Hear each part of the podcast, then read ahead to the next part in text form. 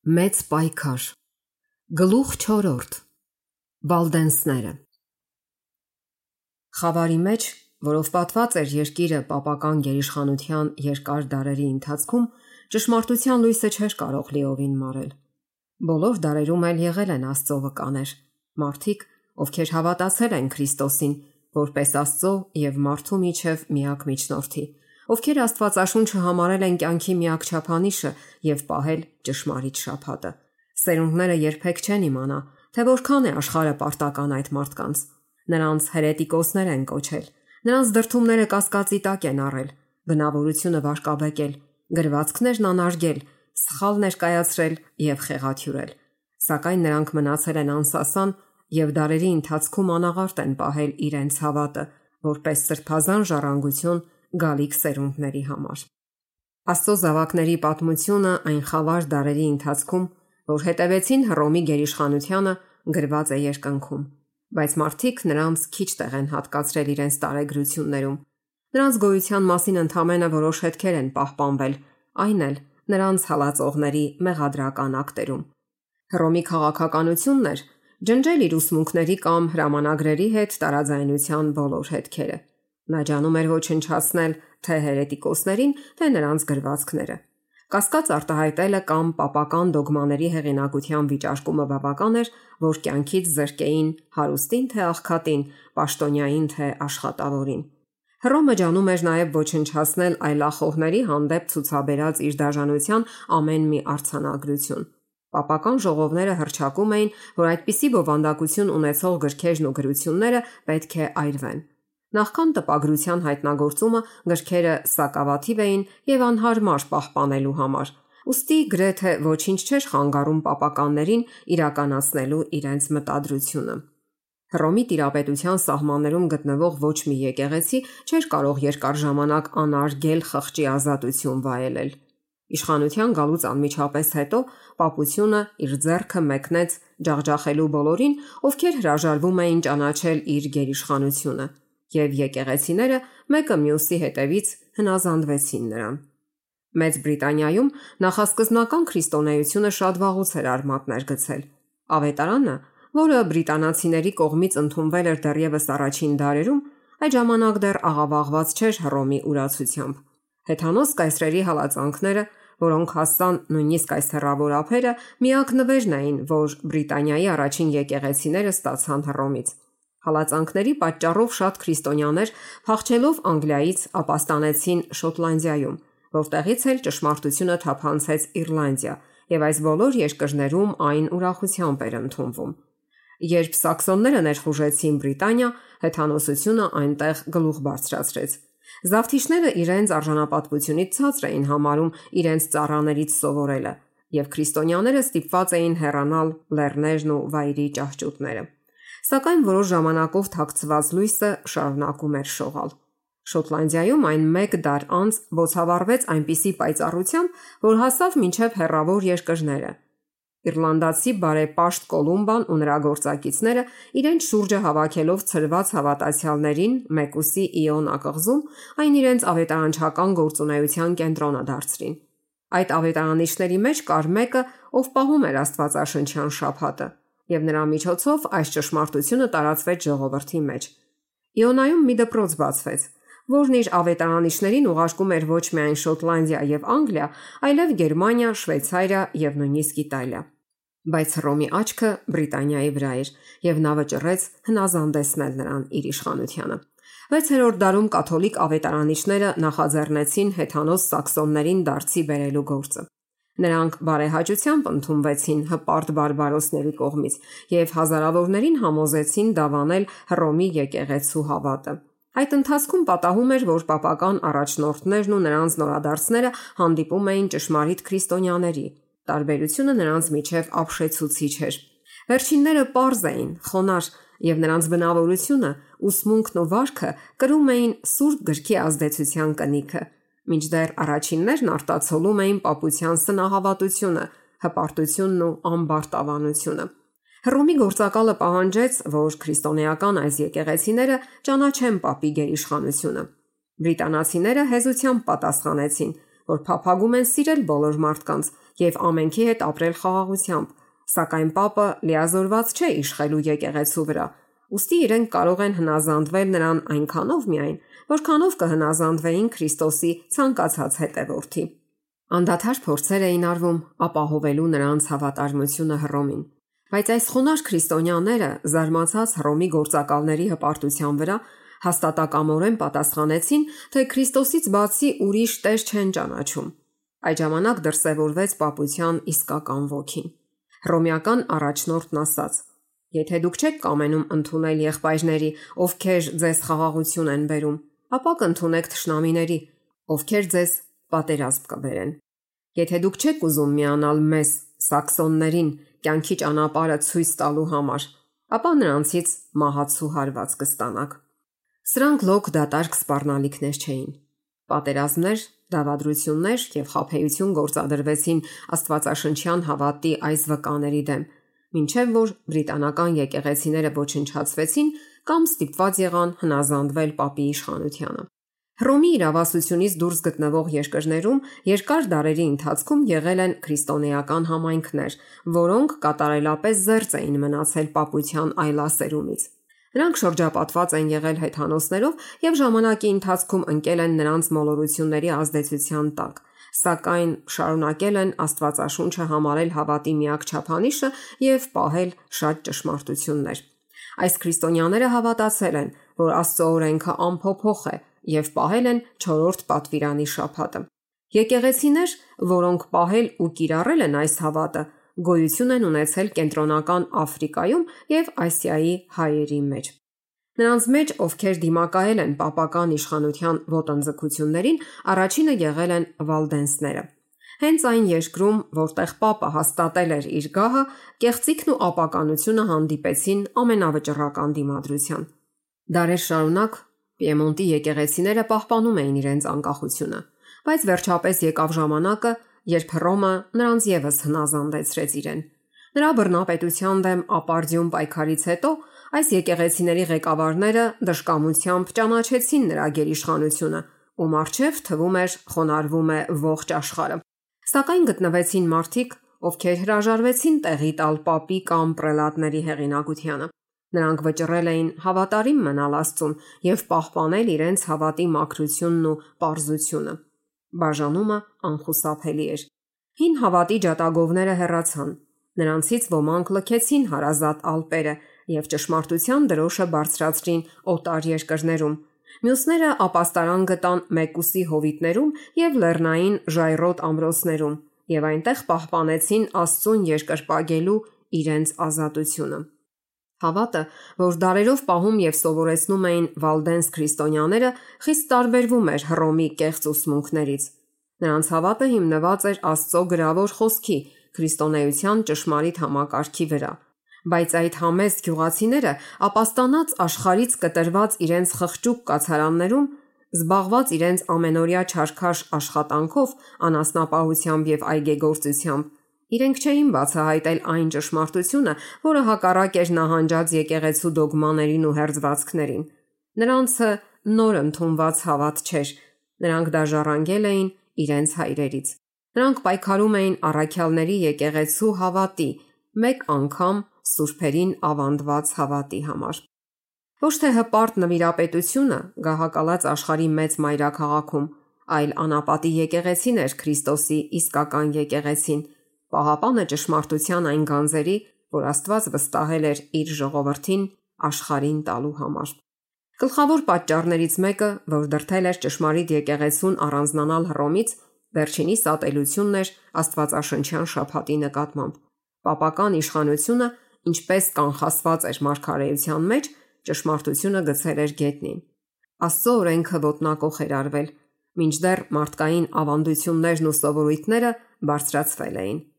Պապության տիրապետության տակ գտնվող եկեղեցիները ստիպված էին հենց սկզբից տոնել Կիրակին որպես սուրբ օր։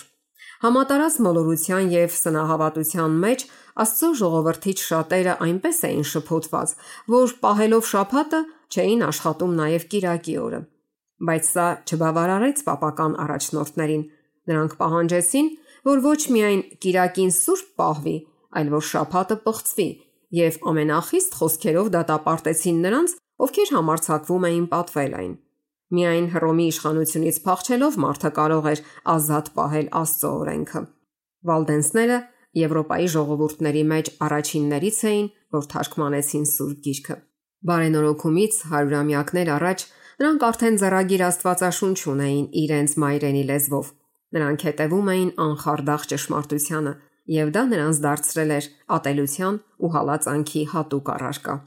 Նրանք հայտարարեցին, որ Հռոմի եկեղեցին հայտնության գրքում պատկերված ուխտադրուժ Բաբելոնն է, եւ վտանգելով իրենց կյանքը, նրանք կանգնեցին դիմադրելու նրա ապականիչ ազդեցությանը։ Մինչ ոմանք երկարատև հալածանքների ճնշման տակ զիջեցին իրենց հավատը, աստիճանաբար հեռանալով նրա տարբերիչ սկզբունքներից, մյուսները ավելի ամուր բռնեցին ճշմարտությունը։ Խավարի եւ ուրացության դարերի ընթացքում եղել են վալդենսներ, ովքեր մերժել են Հռոմի գերիշխանությունը, ժխտել երկրպագությունը պատկերներին որպես կռապաշտություն եւ պահել են ճշմարիտ շփհատը։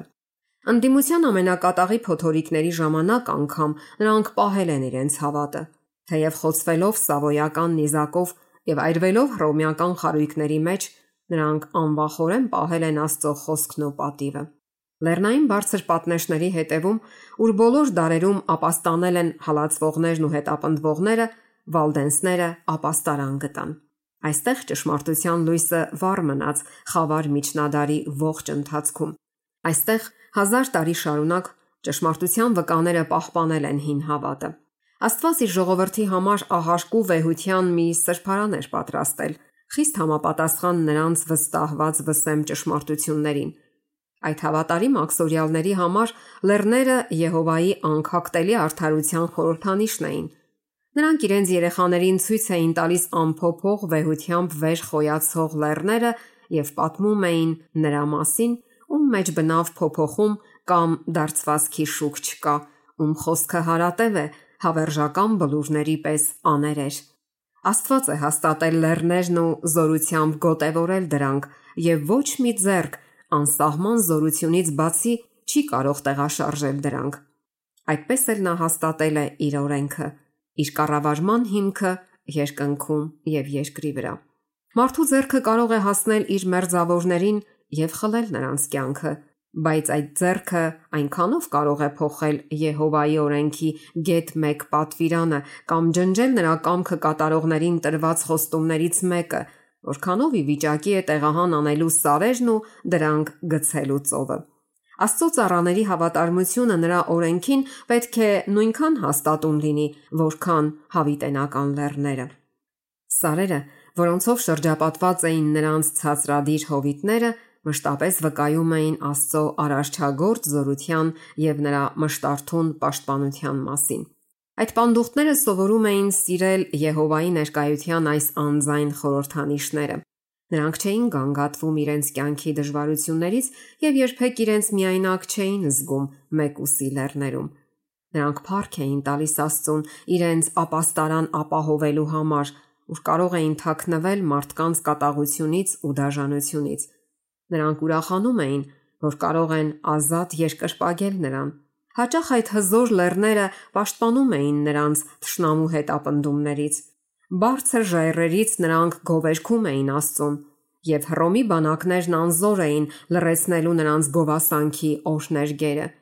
Մաքուր, անխարդախ ու ոցաշունչ էր Քրիստոսի այս հետևորդների բարեպաշտությունը։ Ճշմարտության սկզբունքներն ավելի թանկ էին նրանց համար, քան տները, հողերը, ընկերները, ազգականները եւ նույնիսկ կյանքը։ Նրանք երանդագին զգտում էին այդ սկզբունքները սերմանել երիտասարդների սրտերում։ Ամենավաղ մանկությունից նրանց սուրբ գրքի դասեր էին տալիս եւ սովորեցնում սրբությամբ վերաբերվել Աստծո օրենքի պահանջներին։ Աստվածաշնչի օրինակները քիչ էին, ուստի դրա թանկագին խոսքերը անգիր էին անում։ Շատերը կարող էին անգիր ասել թե հին, թե նոր կտակարանի մեծ հատվածներ, Խոհերը Աստծո մասին զուգորդվում էին ինչպես բնության վսեմ տեսարանների, այնպես էլ առօրյա կյանքի համեստ օշնությունների հետ։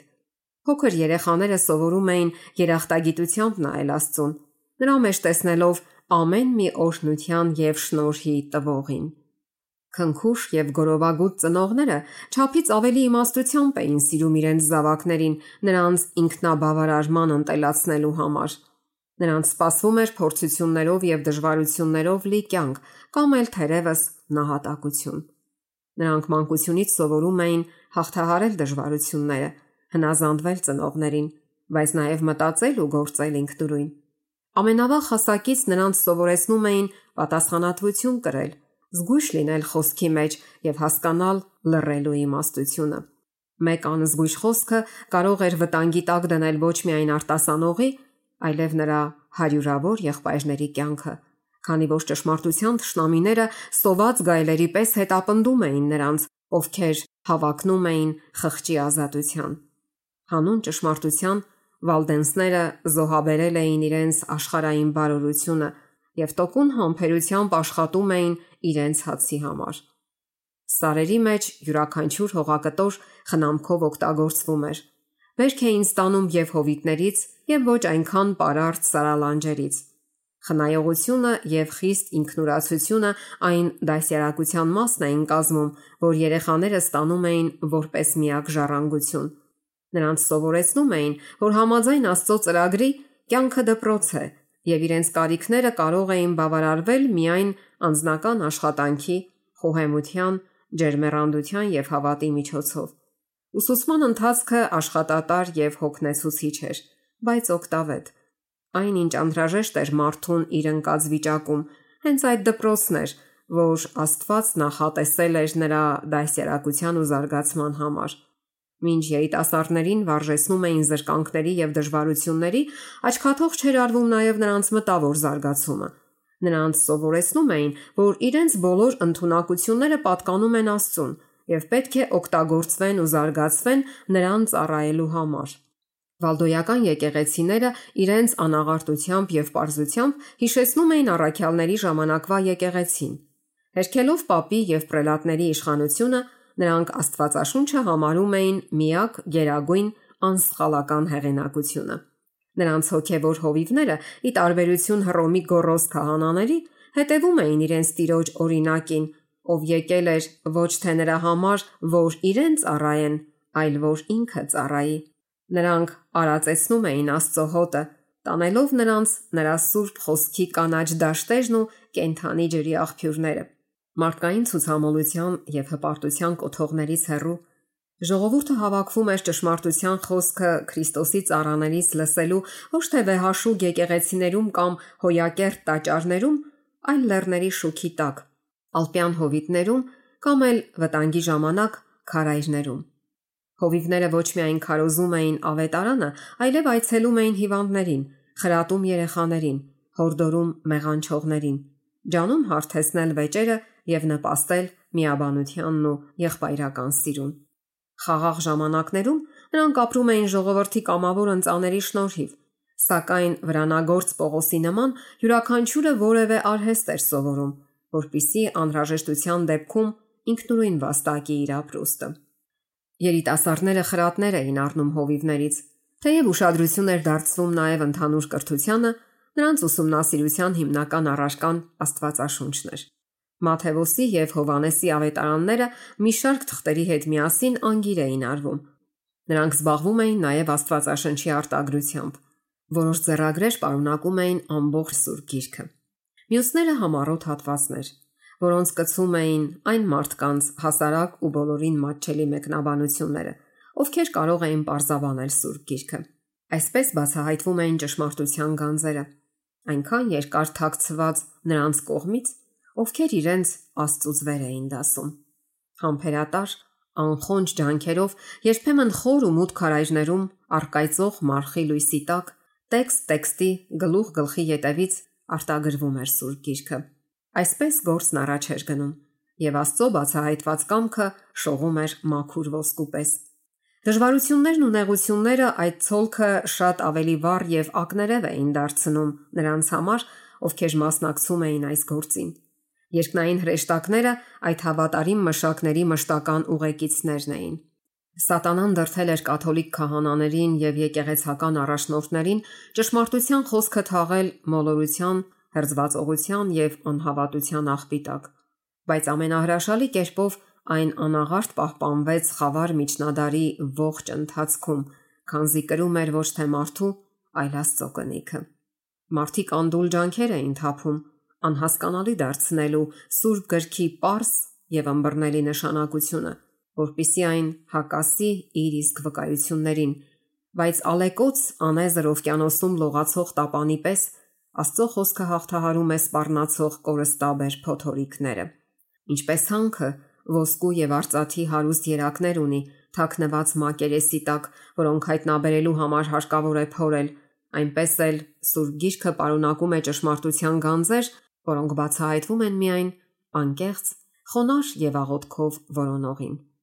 Աստված ծրագրել է, որ Աստվածաշունչը դասագիր կլինի համայն մարդկության համար, մանկության պատանեկության եւ հասունության տարիներին եւ ուսումնասիրվի ամեն ժամանակ։ Նա տվել է մարդկանց իր խոսքը որպես հայտնություն իր մասին։ Ամեն մի նոր ընկալված ճշմարտություն նրա հեղինակի բնավորության նոր բացահայտումն է։ Սուրբ գրքի ուսումնասիրությունը Աստծո կողմից սահմանվել է որպես մարդու եւ իր արարչի միջև ավելի սերտ շփման միջոց, որով նա հայտնում է իր կամքը։ Այն հաղորդակցության միջոց է Աստծո եւ մարդու միջև։ Աստծո երկյուղը համարելով իմաստության սկիզբ, Վալդենսները չէին անտեսում նաև աշխարհի հետ շփման, մարդկանց ճանաչելու եւ գործուն կյանքի կարեւորությունը, իրենց մտահորիզոնը ընդլայնելու եւ հասկացողությունը կենթանացնելու համար։ Սարերում գտնվող նրանց դպրոցների շրջանավարտներից ոմանք ուղարկվում էին Ֆրանսիայի կամ Իտալիայի ուսումնական հաստատություններ, որտեղ կար ուսումնասիրության եւ դիտումների ավելի լայն դաշտ, քան իրենց հարազատ Ալպերում։ Այս երիտասարդները ենթարկվում էին փորձությունների, Ականատես էին լինում անառակության, հանդիպում էին սատանայի նենգավոր գործիչների, ովքեր փորձում էին նրանց գցել ամենանուր փերձվածողությունների եւ ամենավտանգավոր մոլորությունների մեջ։ Բայց նրանք մանկուց այնպես էին դասյարակվել, որ պատրաստ էին այս ամենին։ Նրանք չպետք է իրենց գաղտնիքը հայտնեին որևէ մեկին։ Նրանց հակոստը այնպես էր կարված, որpիսի հնարավոր լիներ թաքցնել իրենց ամենամեծ գանձը՝ Սուրբ գրքի թանկագին ձեռագրերը։ Ամիսների եւ տարիների տքնաջան աշխատանքի այդ պտուղը նրանք կրում էին իրենց հետ եւ դրանց մի մասը զգուշորեն դնում էին այն մարդկանց ճանապարհին, ում սիրտը թվում է պատրաստ էր ճշմարտությունը ընդունելու, երբ առիթ էր ստեղծվում առանց կասկած հարուցելու անելու այդ։ Դեռ իրենց մոր գրկից Վալդենս երիտասարդները դասյարակվում էին այս նպատակի համար։ Նրանք հասկանում էին իրենց պարտականությունը եւ մեծ նվիրվածությամբ կատարում էին այն։ Այս կրթօջախներում ոմանք դարձի էին գալիս դեպի ճշմարիտ հավատը, եւ դրա սկզբունքները հաճախ տարածվում էին ամբողջ դպրոցով մեկ։ Իսկ պապական առաջնորդները, որքան էլ զգուշորեն հարցակննեին, ոչ մի կերպ չէին կարողանում հայտնաբերել այդ քայքայիչ հերձվածողության սկզբնաղբյուրը։ Քրիստոսի հոգին ավետարանչական հոգի է։ Նորոգված սրտի ամենաառաջին մղումն է ուրիշներին նույնպես բերել փրկչի մոտ։ Այսպիսին էր Վալդենս քրիստոնյաների հոգին։ Նրանք գիտակցում էին, որ Աստված իրենցից պահանջում է ավելին, քան պարզապես ճշմարտությունը իր մաքրությամբ պահպանելը իրենց եկեղեցիներում, որ իրենց վրա հանդիսավոր պատասխանատվություն է դրված լուսավորելու խավարում գտնվողներին։ Աստծո խոսքի հզոր ուժով նրանք ջանում էին փշրել Հռոմի շղթաները։ Վալդենս ծառայողներին պատրաստում էին որպես ավետարանիչներ,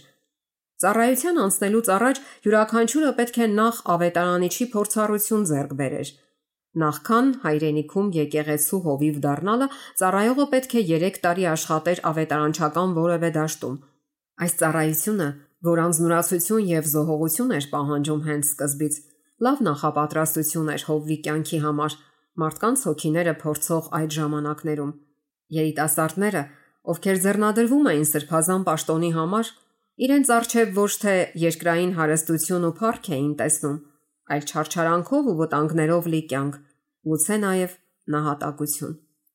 Ավետարանիչները դուրս էին գալիս երկու-երկու, ինչպես Հիսուսն էր ուղարկում իր աշակերտներին։ Յուրաքանչյուր երիտասարդի սովորաբար ուղեկցում էր ավելի տարեց եւ փորձառու ընկեր, ով պետք է ղեկավարեր ու սովորեցներ նրան, եւ ում խրատները երիտասարդը պետք է ընդուներ։ Այս աշխատակիցները միշտ չէ որ միասին էին լինում, բայց հաճախ հանդիպում էին աղոթքանելու եւ խորհրդակցելու, այսպես միմյանց ամրապնդելով հավատի մեջ։ Եթե ուրիշներին հայտնեին իրենց առաքելության նպատակը, նրանք անխուսափելիորեն կձախողեին գործը։ Այդ իսկ պատճառով էլ զգուշորեն թաքցնում էին իրենց ով լինելը։ Յուրաքանչյուր ծառայող տիրապետում էր որևէ արհեստի կամ մասնագիտության, եւ ավետարանիչը իր աշխատանքը կատարում էր աշխարհիկ կոչման քողի տակ։ Սովորաբար նրանք ընտրում էին առևտրականի կամ շրջիկ մանրավաճառի գործը։ Նրանք վաճառում էին մետաքս, ոսկերչական եւ այլ իրեր, որոնք այդ ժամանակ հնարավոր էր ձեռք բերել միայն հերավոր առևտրական կենտրոններում, եւ նրանք, որպես վաճառականներ, գրկաբաց ընդունվում էին այնտեղ, ուր որպես ավետարանիչներ արհամարանքով կմերժվեին։ Նրանք մտովի իրենց սրտերը անդադար բարձրացնում էին Աստծուն, իմաստություն խնդրելով նրանից, ներկայացնելու այն գանձը, որ ոսկուց եւ գոհարներից ավելի թանկ էր։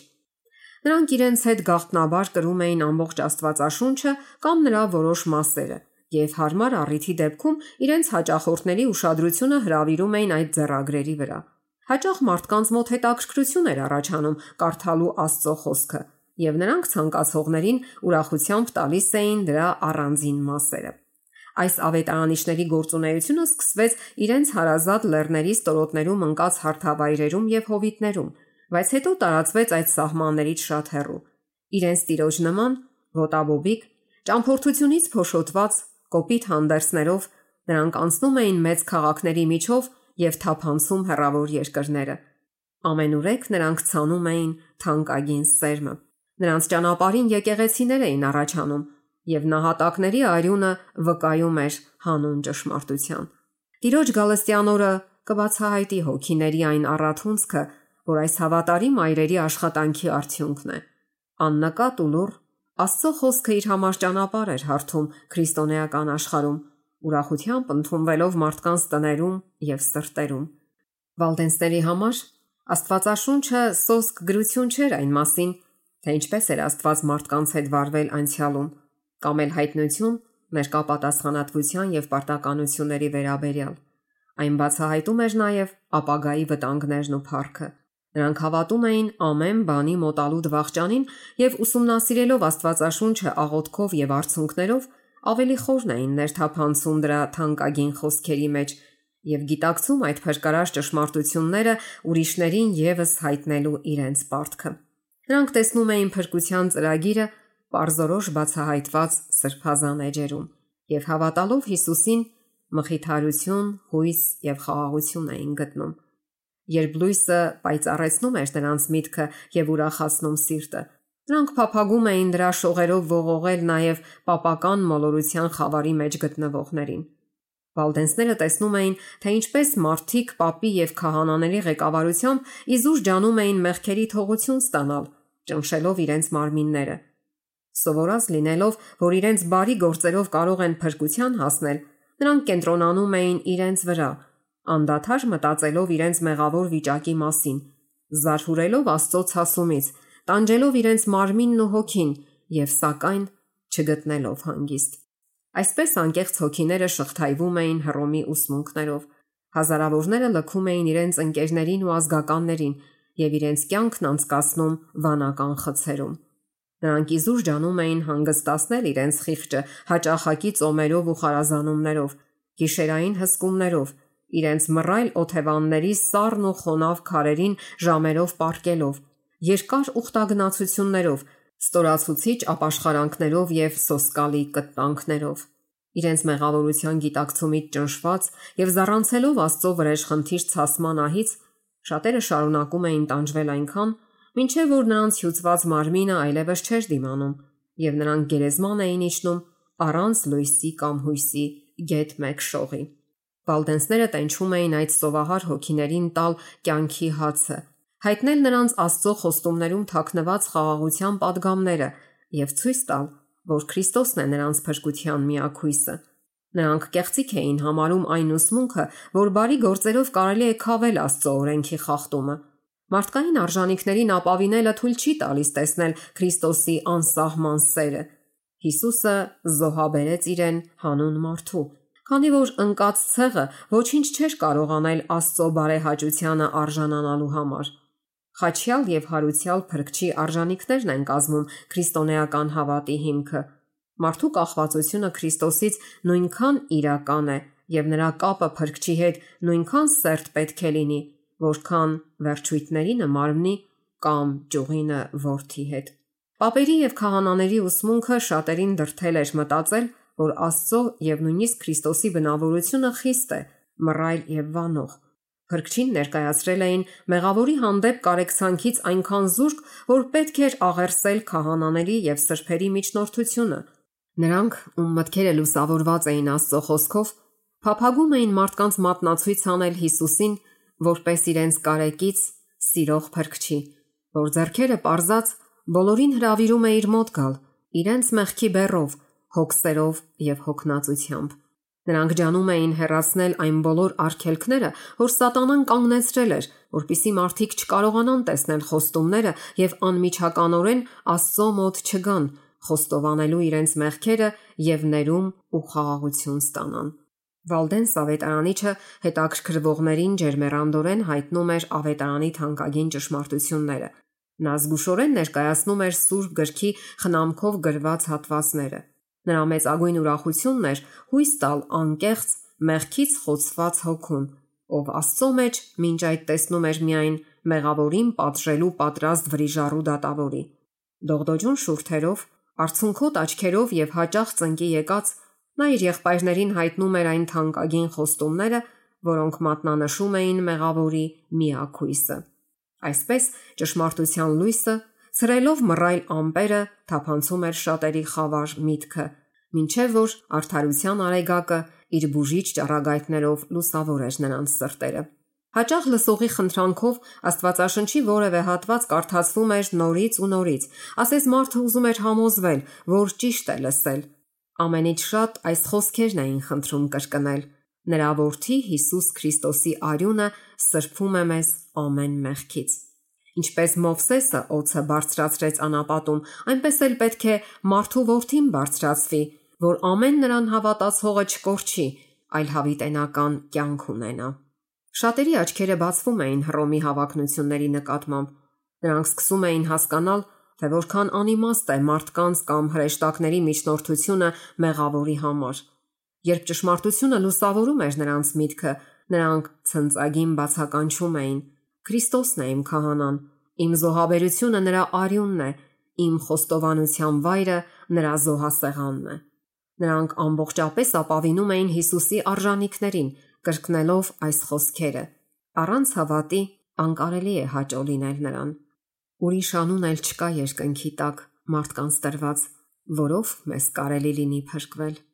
Փրկչի սիրո հավաստիացումը չափից ավելի անընդգրկելի էր թվում այդ թշվառ փոթորկածեց մարդկանցից ոմանց։ Դա այնքան մեծ թեթևություն էր բերել, լույսի այնպիսի առատություն էր հեղել նրանց վրա, որ նրանց թվում էր, թե երկինք են տեղափոխվել։ Նրանց зерքերը ապահով դրված էին Քրիստոսի зерքում, նրանց ոտքերը հաստատված դարերի վեմի վրա։ Մահվան վախը չքացել էր, նրանք պատրաստ էին բանտ ընկնելու եւ կախաղան բարձրացվելու, եթե դրանով կփառավորվեր իրենց փրկչի անունը։ Այսպիսով Աստծո խոսքը բերվում էր գաղտնի վայրեր եւ կարդացվում երբեմն մի հոգու, երբեմն էլ մի խումբ մարդկանց համար, ովքեր ծարավ էին լույսի եւ ճշմարտության։ Հաճախ այսպես անցնում էր ամբողջ գիշերը։ Ուն կնդիրների զարմանքն ու հիացմունքը այնքան մեծ էր լինում, որ գթության падգամաբերը ժամանակ առ ժամանակ ստիպված էր լինում դադարեցնել ընթերցումը, որpիսի մարդիկ կարողանան ըմբռնել փրկության լուրը։ Հաճախ այսպիսի հարցեր էին հնչում. Միթե Աստված իսկապես կընդունի իմ զոհաբերությունը։ Նա ինձ կժպտա իրոք։ Կների արդյոք ինձ։ Ի պատասխան կարդում էին խոսքը. Ինձ մոտ եկեք ամեն վաստակածներ ու բեռնավորվածներ, եւ ես հանգիստ կտամ ձեզ։ Մարդկանց հավատը կարճում էր խոստումից եւ լսվում էր ուրախ արձագանքը։ Այլևս ոչ մի երկար ուխտագնացություն, ոչ մի տանջալի ուղևորություն դեպի սրբավայրերը, Ես կարող եմ գալ Հիսուսի մոտ այնպիսին, ինչպիսին կամ, մեղավոր ու անսուրբ, եւ նա չի մերժի ապաշխարության աղոթքը։ Թողված են քեզ քո մեղքերը։ Իմ, նույնիսկ իմ մեղքերը կարող են ներվել։ Այս երջանիկ մարդիկ իրենց տներն էին վերադառնում լույս եւ ուրախություն սփռելու, մյուսներին պատմելու իրենց նոր փորձառությունը, որ գտել են ճշմարիտ եւ կենթանի ճանապարհը։ Տարօրինակ եւ հանդիսավոր ուժ կար սուրբ գրքի խոսքերում, որոնք ուղղակիորեն դիպչում էին ճշմարտությանը ծարավ սրտերին։ Դա Աստծո ձայնն էր, որ համոզում էր լսողներին։ Ճշմարտության լրաբերը շարունակում էր իր ճանապարհը, բայց նրա խոնար տեսքի, անկեղծության, լրջության եւ խանդավառության մասին մարդիկ հաճախ շարունակում էին խոսել։ Շատ դեպքերում նրա ունկնդիրները չէին հարցնում, թե որտեղից նա եկել եւ ուր է գնում։ Նրանք այնպես էին ցնցվում, սկզբում զարմանքից, իսկ հետո երախտագիտությունից եւ ուրախությունից, որ չէին էլ մտածում հարց ու փորձ անել նրան։ Երբ նրանց հravirում էին իրենց տները, նա պատասխանում էր, որ պետք է այցելի հոտի կորած գառներին։ Գուցե նա հրեշտակ էր երկնքից իջած, զարմացած հարցնում էին մարդիկ։ Շատ դեպքերում ճշմարտության ավետաբերին այլևս չէին տեսնում։ Գնալով այլ երկրներ, նա կամ իր կյանքը անց էր կասնում որևէ անհայտ զնդանում, կամ էլ սպանվում հենց այնտեղ, ուր վկայել էր ճշմարտությունը, բայց նրա թողած խոսքերը չէին կարող կորչել։ Դրանք իրենց գործն էին անում մարդկանց սրտերում, եւ օրհնյալ արդյունքը լիովին հայտնի կդառնա միայն դատաստանի օրը։ Վալդեն սավետարանիչները ներխուժում էին սատանայի թակավորությունը, եւ դա ավելի զգոն էր դարձնում խավարի ուժերին։ Ճշմարտությունը առաջ տանելու ոչ մի ջանք չէր վրիպում Չարի իշխանի հայացքից, եւ նա իր գործակալներին դրթում էր աչալուրջ լինել։ Պապական առաջնորդները իրենց գործին սпарնացող վտանգ էին տեսնում այդ խոնար թափառաշրջիկների գործունեության մեջ։ Եթե ճշմարտությունը թույլ տրվեր անարգել շողալ, ապա այն կծրեր մարդկանց սարուրող մոլորության ծանր ամպերը։ Մարդկանց մտքերը այն կուղղեր միայն Աստծուն, եւ ի վերջո կկործաներ Հռոմի գերիշխանությունը։ Վաղ եկեղեցու հավատը դավանող այս ժողովրդի գոյությունն իսկ վկայում էր Հռոմի ուխտադրժության մասին։ Դրա համար էլ դառնատելություն եւ հալածանք էր բորբոքում։ Սուրբ գրքից հետ կանգնելու նրանց հրաժարականն էլ վիրավորանք էր, որ Հռոմը չէր կարող հանդուրժել, եւ նա որոշեց ջնջել նրանց երկրի երեսից։ Ամենասոսկալի արշավանքներ սկսվեցին լեռներում ապաստան գտած Աստծո ժողովրդի դեմ։ Դրանք գլխավորում էին հավատաքննիչները եւ հաճախ կրկնվում էր մարդասպան Կայենի կողմից անմեղ Հաբելի սպանության տեսարանը։ Կրկին ու կրկին նրանց պարարտ հողերը ոտնակոխ էին արվում։ Տներն ու եկեղեցիները հողին հավասարեցվում։ Երբեմն ծաղկող դաշտերն ու այդ անմեղ աշխատավոր ժողովրդի բնակավայրերը վերածվում էին անապատի։ Ինչպես գիշատիչ գազանն ավելի է գազազում արյան համից, այնպես էլ պապականների զայրույթը ավելի էր մոլեգնում իրենց զոհերի չարչարանքներից, հալածելով սարից սար մաքուր հավատի այս վկաներից շատերին որսում էին հովիտներում, ուր նրանք թաքնված էին լինում շրջապատված թավ անտառներով ու բարձր ժայռագագաթներով։ Այս աքսորիալ ժողովրդի բարոյական էությունը ամբասիր էր։ Նրանց ճշնամիներն անգամ հայտարարում էին, որ նրանք խաղաղասեր, հանդարտ ու բարեպաշտ մարդիկ են։ Նրանց մեծագույն հանցանքը այն էր, որ չէին ուզում երկրպագել Աստծուն այնպես, ինչպես Պապն էր պահանջում, Այդ հանցանքի համար նրանց ենթարկում էին ամեն տեսակի ստորացման, անարգանքի ու տանջանքի, որ մարդիկ կամ դևերը կարող էին հորինել։ Երբ Հռոմը վերջապես որոշեց ոչնչացնել ատելի աղանդը, Պապը հրամանագիր արձակեց, որ նրանց որպես հերետիկոսների դատապարտում էր մահվան։ Նրանք չէին մեղադրվում ծուլության, խարդախության կամ անկարգության համար, Հայտարարվեց, որ նրանք իրենց բարեպաշտ եւ սուրբ տեսքով գայթակղեցնում են ճշմարիտ հոտի ոչխարներին, եւ Պապը կարգադրեց, որ եթե այդ չարամիտ ու գարշելի աղանդավորները ճուրանան իրենց հավատը, ապա պետք է ոչնչացվեն թունավոր օծերի նման։ Գիտեր արդյոք այդ ամբարտավան տիրակալը, որ նորից է հանդիպելու իր ասած խոսքերին, որ դրանք արցանագրվել են երկնային գրքերում, որpիսի դատաստանի օրը վկայեն իր դեմ, որովհետև Իմ այս փոքր եղբայրներից մեկին արիք, ինձ արիք։ Այս ռովարտակը եկեղեցու բոլոր անդամներին կոչ էր անում միանալու հերետիկոսների դեմ կազմակերպվող արշավանքին, որպես խայծ ներքաշելու մարդկանց այս դաժան գործի մեջ այն ազատում էր եկեղեցական բոլոր տուգանքներից ու պատիժներից, թե ընդհանուր, թե անհատական, ինչպես նաև երբևէ տրված երթումներից, օրինականացնում էր անորեն կերպով ձեռք բերված սեփականության իրավունքը իսկ հերետիկոս սպանողին խոստանում էր բոլոր մեղքերի թողություն։ Հրովարտակը չեղյալ էր հայտարարում վալդենսների օկտին կնքված բոլոր պայմանագրերը Ընտանիքի անդամներին կոչ էր անում լքել նրանց, արգելում էր նրանց որևէ օգնություն ցույց տալ եւ բոլորին լիազորում էր տիրանալ նրանց ունեցվածքին։ Այս փաստաթուղթը հստակորեն բացահայտում էր իր հեղինակի ոգին։ Այնտեղ հնչում է ոչ թե Քրիստոսի ձայնը, այլ վիշապի մռնչյունը։ Պապական առաջնորդները չկամեցան իրենց բնավորությունը համաձայնեցնել Աստծո օրենքի մեծ չափանիշին, այլ իրենց համար մի չափանիշ կանգնեցրին եւ վճռեցին բոլորին ստիպողաբար հնազանդեցնել դրան, որովհետեւ Հռոմն էր այդպես կամենում։ Սարսափելի ողբերգություններ էին տեղի ունենում։